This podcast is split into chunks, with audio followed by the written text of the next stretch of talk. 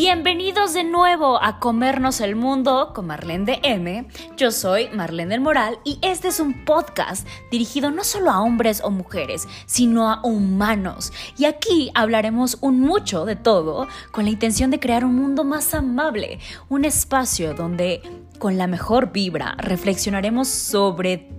Todo. Y así que, a darle, que la vida es un buffet. ¡Comenzamos! Pues hoy vamos a hablar acerca de un tema que, como ya viste, me apasiona bastante. Y es que hace unas semanas hablábamos de la importancia de la tecnología y de cómo usamos esa tecnología, ¿no? Pero también hace unas semanas fue el Día del Niño. Y ahora vamos a entrecruzar estos dos temas, porque como viste en el reto de la semana del Día del Niño, no es como que los niños sean esa cosa allá, esa población así súper distante, de la cual los adultos ya estamos alejados. De hecho, muy al contrario, en realidad los adultos estamos todo el tiempo rodeados de niños, que probablemente no lo notamos tanto. Y no solo eso, sino que nosotros mismos alguna vez fuimos niños y somos, a veces, muy infantiles, que son cosas distintas y ya lo explicamos en este video del reto de la semana. Entonces, no sé si tú puedas recordar un poco de cómo era tu infancia, ¿no? De cómo fue que creciste. Creciste tal vez como con esta posibilidad riquísima de ir a la escuela y entonces veías a tus amiguitos y por ahí si alguien te molestaba, ¿no? Pues era padre porque dices, bueno, ya, o sea, me lo tengo que aguantar un par de horas dentro de la escuela, ¿no? A lo mejor durante el receso, ¿no? Que la maestra no estaba y así. Pero al final del día tú te podías ir a tu casa y decir, ¡ay, qué rico!, ¿no? Ya se acabó esa tortura y podías ir a tus clases de canto, de gimnasia, de equitación o las cosas que se te puedan ocurrir, ¿no? De natación, de inglés, de baile. O simplemente tener tiempo para hacer tu tarea y salir a jugar con tus amigos.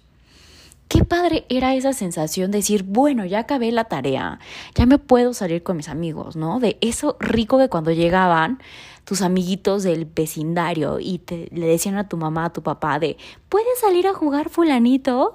¿Puedes salir a jugar sotanito? Y tú volteabas a ver a tu mamá, a tu papá, así un cara, sí puedo, mamá, ¿verdad que sí puedo? ¿No? Y entonces sacabas tu bicicleta y te ponías a rodar un ratito con tus amigos y hacías todo este cuento imaginario de lo que estaba pasando este, e improvisabas, sacabas tus muñecos, tus muñecas, tus cochecitos, tus canicas, te subías y trepabas a los árboles. O sea, tuvimos nosotros todavía, mi generación, La generación, eh, todavía la generación millennial la tuvo. Y como te comentaba en las perlas de sabiduría del reto de la semana de los niños, fuimos la última generación que realmente pudo tener una infancia libre de tecnología. Y esto de verdad, te lo menciono haciendo mucho énfasis, porque de verdad que me sigue impresionando. Y te pido que te impresiones junto conmigo, ¿no? Te presto de mi impresión. Ahí te va, ¿eh? Porque de verdad que esto es impactante. En promedio, hoy en día, a los doce años, ¿no? A los doce años que tú todavía eres un puberto, ¿no? Que apenas te estás ahí como entrando a los cambios primarios, este, sexuales. Una persona, un niño, está pasando de seis a ocho horas diarias conectados a sus teléfonos o a una pantalla. Sin contar las horas de uso por temas escolares, ¿eh? O sea, solamente por el mero gusto de estar frente a una pantalla. Ya sea viendo videos en su pantalla digital, ya sea viendo series, ya sea viendo una película, ya sea en su tablet, en su smartphone, en lo que tú quieras, gustes y mandes. Y si eso no te impacta, el cuarenta y cuatro por ciento de los niños menores a un año Un año, doce mesecitos, usan dispositivos electrónicos como las tabletas y smartphones.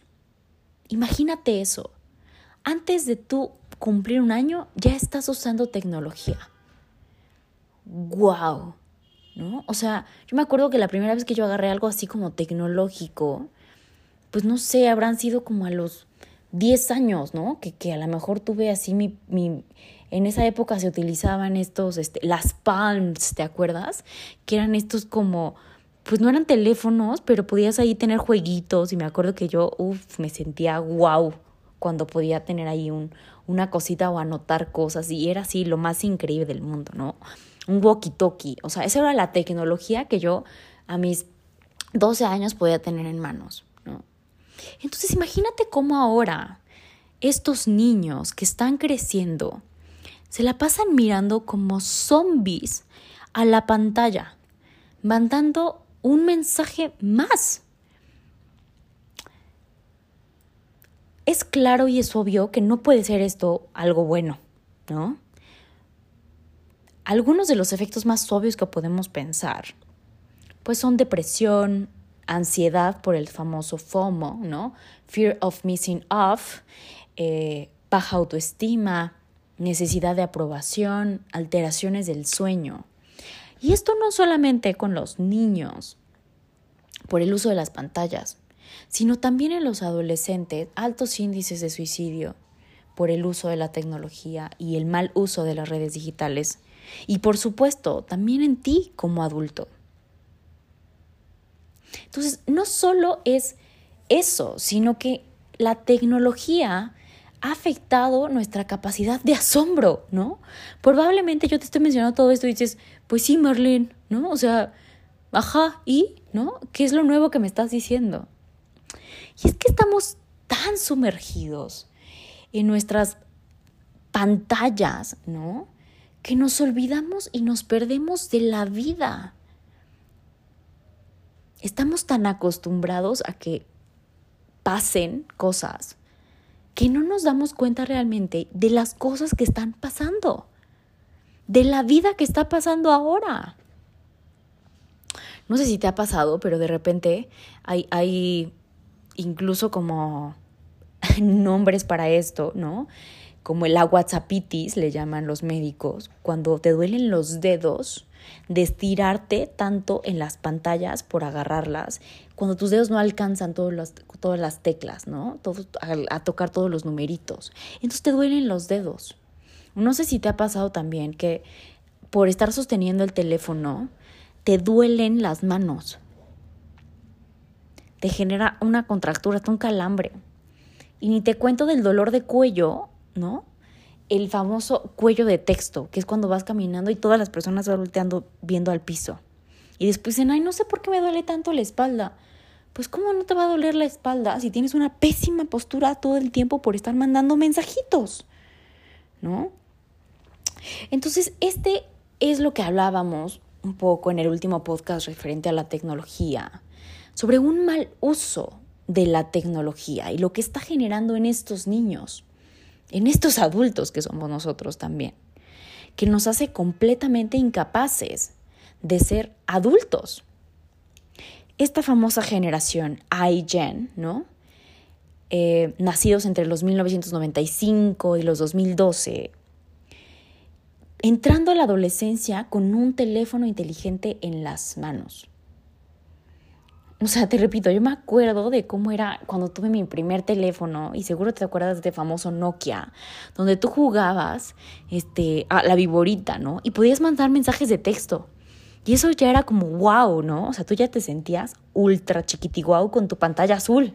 Cuando dejó de ser la pantalla como gris y, y después fue medio verdecita y luego era azul. O sea, eso era ya toda una revolución tecnológica. Entonces, ya seas de, de este grupo de los padres alarmistas o de los padres más despreocupados, ¿no? Que aceptan más la tecnología y que son tecnofílicos, ¿no? Todos nos hemos preguntado, ¿en qué momento es adecuado poder empezar a acercarle la tecnología a los niños que tenemos alrededor? A tus hijos, a tus sobrinos, ¿no? ¿En qué momento podemos dar un dispositivo hiper conectado a un niño? ¿Y cómo saber si tu hijo, tu hija, tu sobrino, tu sobrina, tu nieto está listo o lista para usar un dispositivo inteligente? Y no solamente, repito, para los niños, sino también para ti como adulto, ¿no? Que muchas veces te comportas como un niño. ¿Estás listo realmente para poder tener en tus manos tanta tecnología? Y no hablo de la capacidad intelectual para poder emplearlo, para poder usarlo, ¿no? Sin ofender, pero a veces hasta un changuito podría hacerlo. Y, y repito, sin ofenderte a ti, ¿no? Sin ofender al changuito, que es bastante listo. Es decir, muchas de estas tecnologías están hechas para que puedan usarse por todo el mundo. Pero eso no significa que puedan usarse por todo el mundo. Entonces, tengo que empezar por advertirte que no hay una edad específica de decir, ah, aquí, ¿no? Al cumplir los quince años, tú ya eres capaz y ya estás apto para poder tener un smartphone en tus manos. ¿Por qué, Marlene? Pero, pero explícame, ¿no? Primero es porque el cerebro y el desarrollo, en todo sentido, emocional, físico, evolutivo, psicológico, social, no pasa como de, ah, ya cumpliste doce años, entonces ya, ¿no? Ya tienes todo lo que se necesita, ¿no? No hay un punto así como tan clave, específico, que tú puedas decir, es aquí. Nos encantaría que fuera así, ¿no? Como decir, a los quince años te haces mujer, ¿no? O a los dieciocho, o a los... O sea, no funciona la vida así de concretamente. Y también porque cada niño, cada niña, cada persona es diferente. Cada persona tiene historias y desarrollos de vida distintos. Y por lo tanto tú, como su padre, como su hermano, como dueño de ti mismo, tú eres el único que conoce más a esta persona, a ti mismo, a tus hijos, a tus sobrinos. O al menos deberías de hacerlo. ¿Y cómo puedes tú saber si tu hijo, tu hija, tu sobrino, tu sobrina, tú estás listo o no? Pues aquí te voy a compartir algunas de las cosas que yo creo que Marlene y algunos otros especialistas que consulté deben de ser las más importantes y que son útiles para que tomes en cuenta antes de dar este paso de usar la tecnología o de permitirle a tu familia, hijos, niños, adolescentes, utilizar la tecnología. Repito, esto no es solo para tu hijo o tu niño o el niño que tengas más cerca. Es algo que te pregunto, que te pido más bien, que te preguntes a ti mismo. Así que, si puedes anotarlo, vas.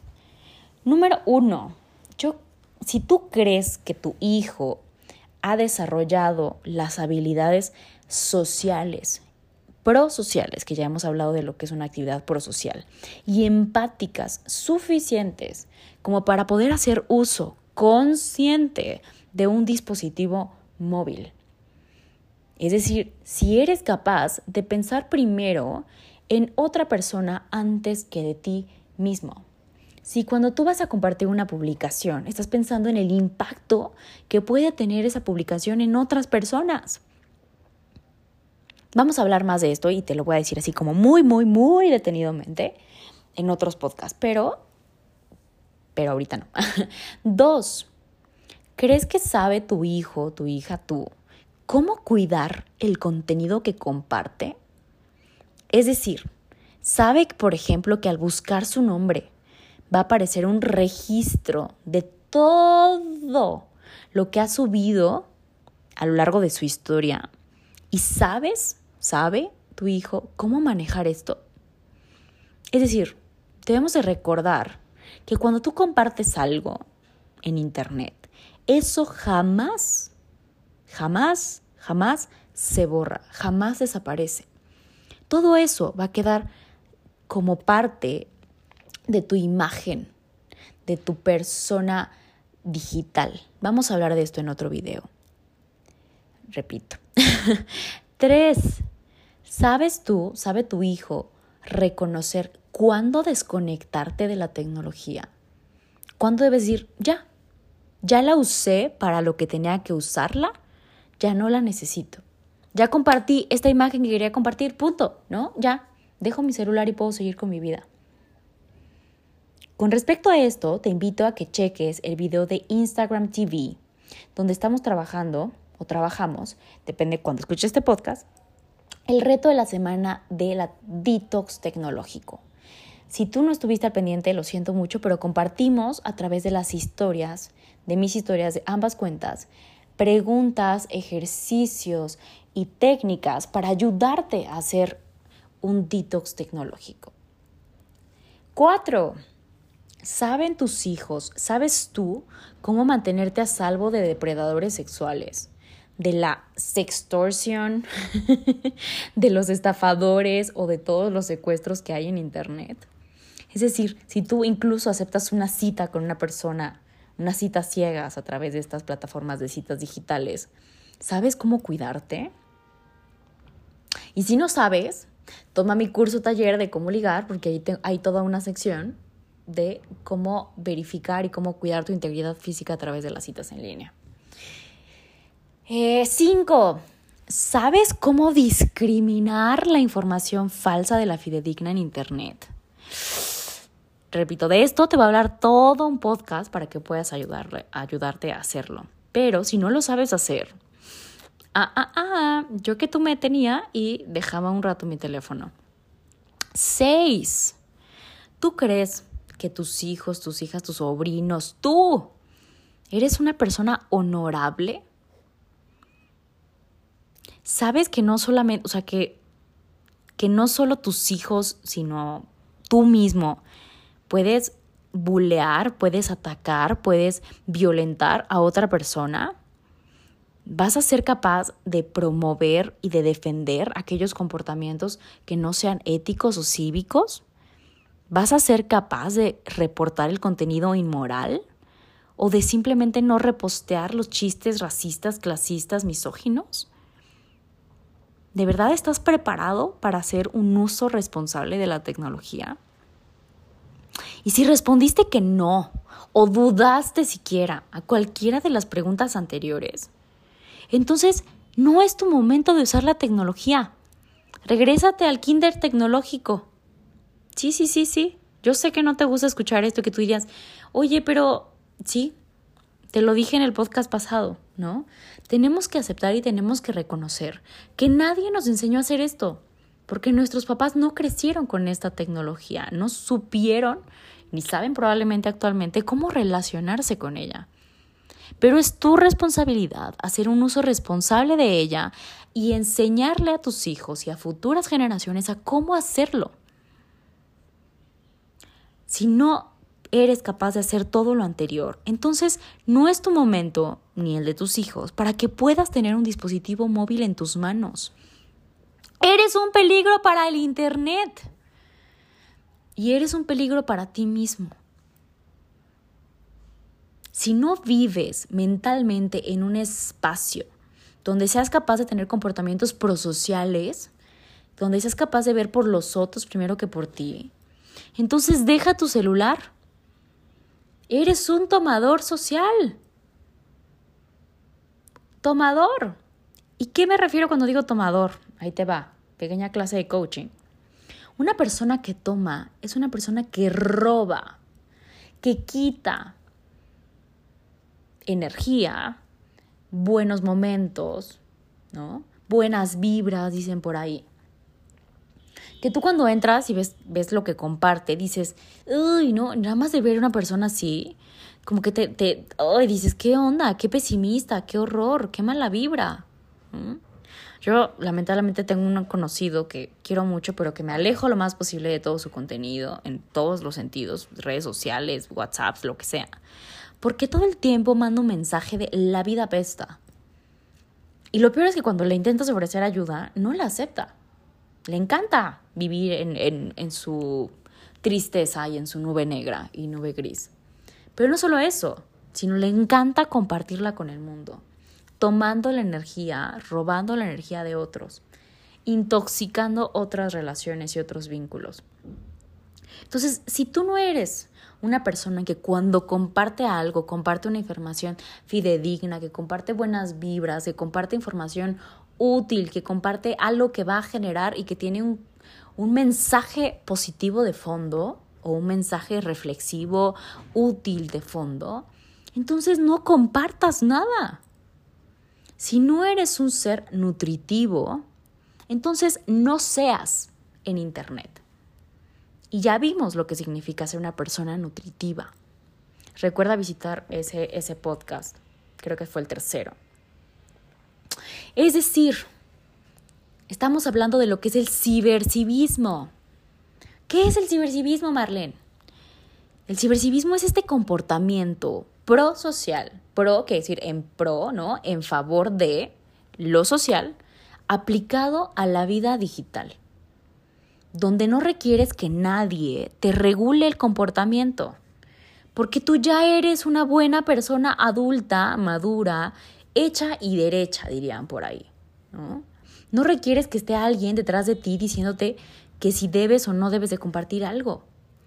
Es triste, pero incluso aplicaciones como Instagram, por ejemplo, eh, cuando tú vas a compartir algo con alguna palabra que suene a un contenido de odio, a un contenido agresivo, te pregunta, ¿estás seguro de que quieres compartir esto?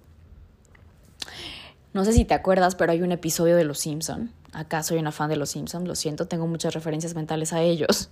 Donde Lisa genera un, un algoritmo, un, eh, un software, donde lo que hace es advertirte de las consecuencias negativas que puede tener lo que compartas y lo que hagas en Internet. Y entonces lo prueba con su hermano, ya sabes que lo utiliza siempre como de conejillo de indias, ¿no? Y entonces este, este software lo que hace es que te avisa de, mira, si tú compartes esto, lo que va a pasar es tal, ¿no? Estaría buenísimo que existiera eso, que realmente pu- pudiéramos este, saber y anticipar qué es lo que va a generar nuestro contenido en redes. Sin embargo, no lo hay. Y qué bueno, porque si tal vez si lo hubiera, entonces nos haríamos un poco flojitos para pensar por nosotros mismos. Pero te invito a que en vez de que inventemos este software, que estaría genial, no digo que no tenga sus, sus ventajas, que tú solito incorpores esa mente, esa ética de un buen comportamiento cívico. Es decir, a todos nos ha pasado, o seguro has escuchado también, del amigo de un amigo que llegó, por ejemplo, a una primera cita y se topó con alguien que no era o no era él o la de las fotos. O sea, probablemente utilizó veinte filtros o se quitó diez años o diez kilos, ¿no? Ese, por ejemplo, es un acto no cívico porque estoy mintiendo, ¿no? Y es, o sea, uno pensaría como en qué cabeza cabe empezar una relación de amistad, de noviazgo, de lo que tú quieras, con una mentira. Eso es obvio, ¿no? Debería de ser obvio. Y no lo es. Eso es lo que quiero que te asombres junto conmigo. Repito, te presto mi asombro. Para que te impactes de cómo estamos como tan viciados por todo lo que compartimos, todo lo que hay ahí, que ya no nos asombra que esto pase. Es decir, es triste, pero todos tenemos una historia así, ¿no? O quizá fuiste o has sido testigo de la típica publicación del chiste machista o del comentario machista que le ponen a una chica, ¿no? O de alguna ofensa o comentario de odio que hayas visto o que tú hayas hecho y que no hayas tú dicho nada. O peor, que lo fomentaras a través de un like, o me encanta, o una risa. Eso tampoco es un comportamiento cívico. No importa si es aquí o en China, en ninguna realidad. Tú deberías de fomentar a través de tu consentimiento el que eso se siguiera replicando. Y tristemente, por como comentábamos en el último podcast relacionado al tema de la tecnología, el hecho del distanciamiento social y el hecho de el anonimato a través de las redes permite que tú puedas hacer eso sin sentir que pasa nada, sin darte cuenta de todas las repercusiones que tiene. Y en este proceso, hoy, nosotros y nuestras futuras generaciones, más que nunca necesitamos esto que se llama el alfabetismo tecnológico. ¿Qué es el alfabetismo tecnológico, Marlene? el, tec- el alfabetismo tecnológico es más allá de solamente tener el conocimiento de cómo se usa mecánicamente la tecnología, sino tener una práctica ética, social y reflexiva de cómo se usan. Es como lo equivalente a la inteligencia emocional, pero en, en redes tecnológicas, para que te des una idea, ¿no? Entonces, si nosotros realmente tuviéramos conciencia de esto, antes de publicar algo, antes de emitir un comentario, todos deberíamos de preguntarnos si eso que estamos por dejar ahí en el ciberespacio por siempre es algo de lo cual no nos vamos a repetir en el futuro. Qué fuerte, ¿no? Y yo, si te vieras, te juro que hablo de esto y, y también me doy como de golpes porque pienso, híjole, yo publico cada cosa en mi Facebook. Pongo mis frases así como súper mafufas, ¿no? Y yo también he visto cosas en Facebook que me, que me recuerda a mí misma, ¿no? Sí, Facebook ya ves que te recuerda, ¿no? Que me dije o que publiqué en algún momento y que dije, ¿en qué momento se me ocurrió que era buena idea compartir esto? ¿No? Y no porque sea algo ofensivo ni nada, pero es algo que, que la gente no tenía que saber, ¿no? O sea, si tú andas ahí publicando de tu vida privada, que si ya cortaste, que si no cortaste, que si quieres a no sé quién, que si a nadie le importa más que a ti mismo. O sea, hay, hay un límite que deberíamos de tener y tomar en cuenta con respecto a esto. Ahora, con tus hijos, ¿no? Con tus niños alrededor. A veces es un proceso de prueba y error, ¿no? De ir dándoles herramientas y permitiéndoles aprender de sus errores. No a través del castigo, sino a través del aprendizaje social. Si tú como padre castigas a tus hijos cuando cometen algún error, en general, lo único que vas a generar es distancia con ellos, que se enojen contigo. Y al contrario, lo que estamos buscando es realmente un espacio de confianza y de apertura, donde puedas guiarlos y acompañarlos, no solo a tus hijos, sino todos, a nuestras generaciones que están abajo, a las generaciones futuras, para que hagan un uso responsable y sano, no solo para ellos, sino también para otros, de esta tecnología. Probablemente has escuchado, por ejemplo, de las escuelas Montessori o las escuelas estilo Waldorf, ¿no? O visto en China el uso de los juguetes Not Ending Toys, ¿no?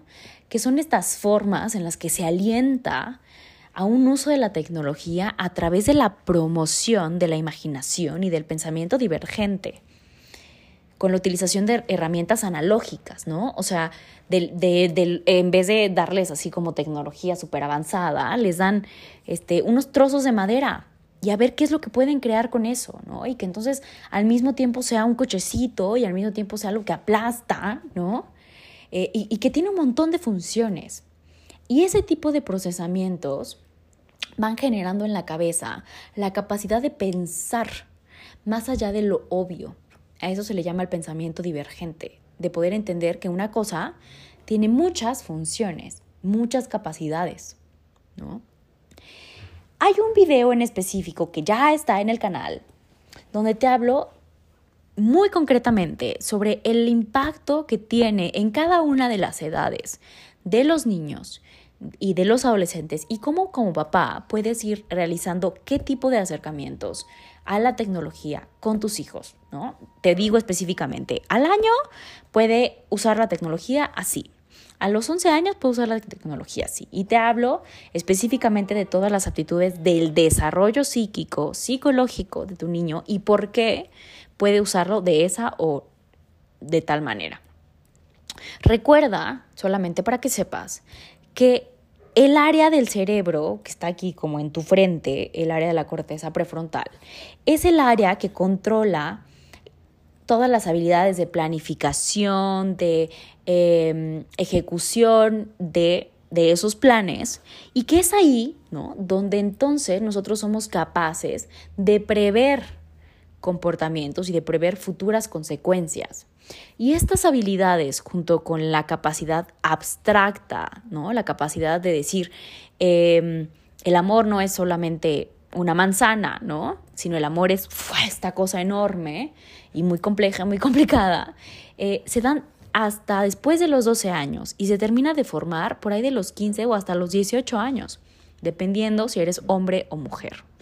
Entonces, solo esto para que recuerdes y tengas en cuenta que hasta esa edad somos capaces de poder prevenir, prever y ejecutar un uso responsable de la tecnología. Al menos en el aspecto biológico, repito, porque si tú, repito y regreso a las preguntas que te hice hace rato, no fuiste capaz de poder pasar esta prueba, digamos, ética sobre cómo usas la tecnología, entonces no estás listo para poder usarla. Y habrá que trabajar ciertas habilidades, no pasa nada, ¿no? Vamos a seguir hablando de esto, como siempre. Son temas muy complejos, complicados muchas veces, pero que nos invitan a pensar y a reflexionar, y que eso es lo más importante, sobre cómo estamos usando la tecnología que estamos usando hoy en día y si deberíamos usarla sí o no. Y finalmente, te invito a que pienses un poco, que hablábamos sobre en, en el reto del detox tecnológico. ¿Cuánta pantalla tiene tu vida? ¿Cuánta, ¿Cuánto tiempo pasas enfrente de una pantalla durante tu día, durante tu semana, durante una vida? ¿Y cuánta vida te está robando? ¿Y cuánta vida le estás robando a otros también? A través de no hacer un uso adecuado de esta tecnología en la que estás inserto el día de hoy. Repito, entonces, revisa los podcasts pasados, futuros, cuando estamos hablando de la tecnología. Revisa el reto del detox que está en mi Instagram T V y revisa los videos del canal donde te hablo del desarrollo psicológico de la tecnología como papá. Espero eso te ayude y te oriente un poco a hacer un poco, a ser un poco mucho más consciente de tu empleo de la tecnología. Y recuerda seguirnos en nuestras redes oficiales en Instagram, arroba marlendm, así como está escrito aquí, arroba marlen.dm, arroba haz luz en el mundo, en Facebook igual y en YouTube igual. Que tengas un hermoso, hermoso día y no te pierdas nuestro siguiente episodio que estará increíble. Y recuerda que en Instagram tenemos todas las semanas los retos de la semana y cada día tiene un hashtag diferente, así que no te lo pierdas. Checa las historias que ahí es donde pasa lo verdaderamente bueno. ¡A comernos el mundo!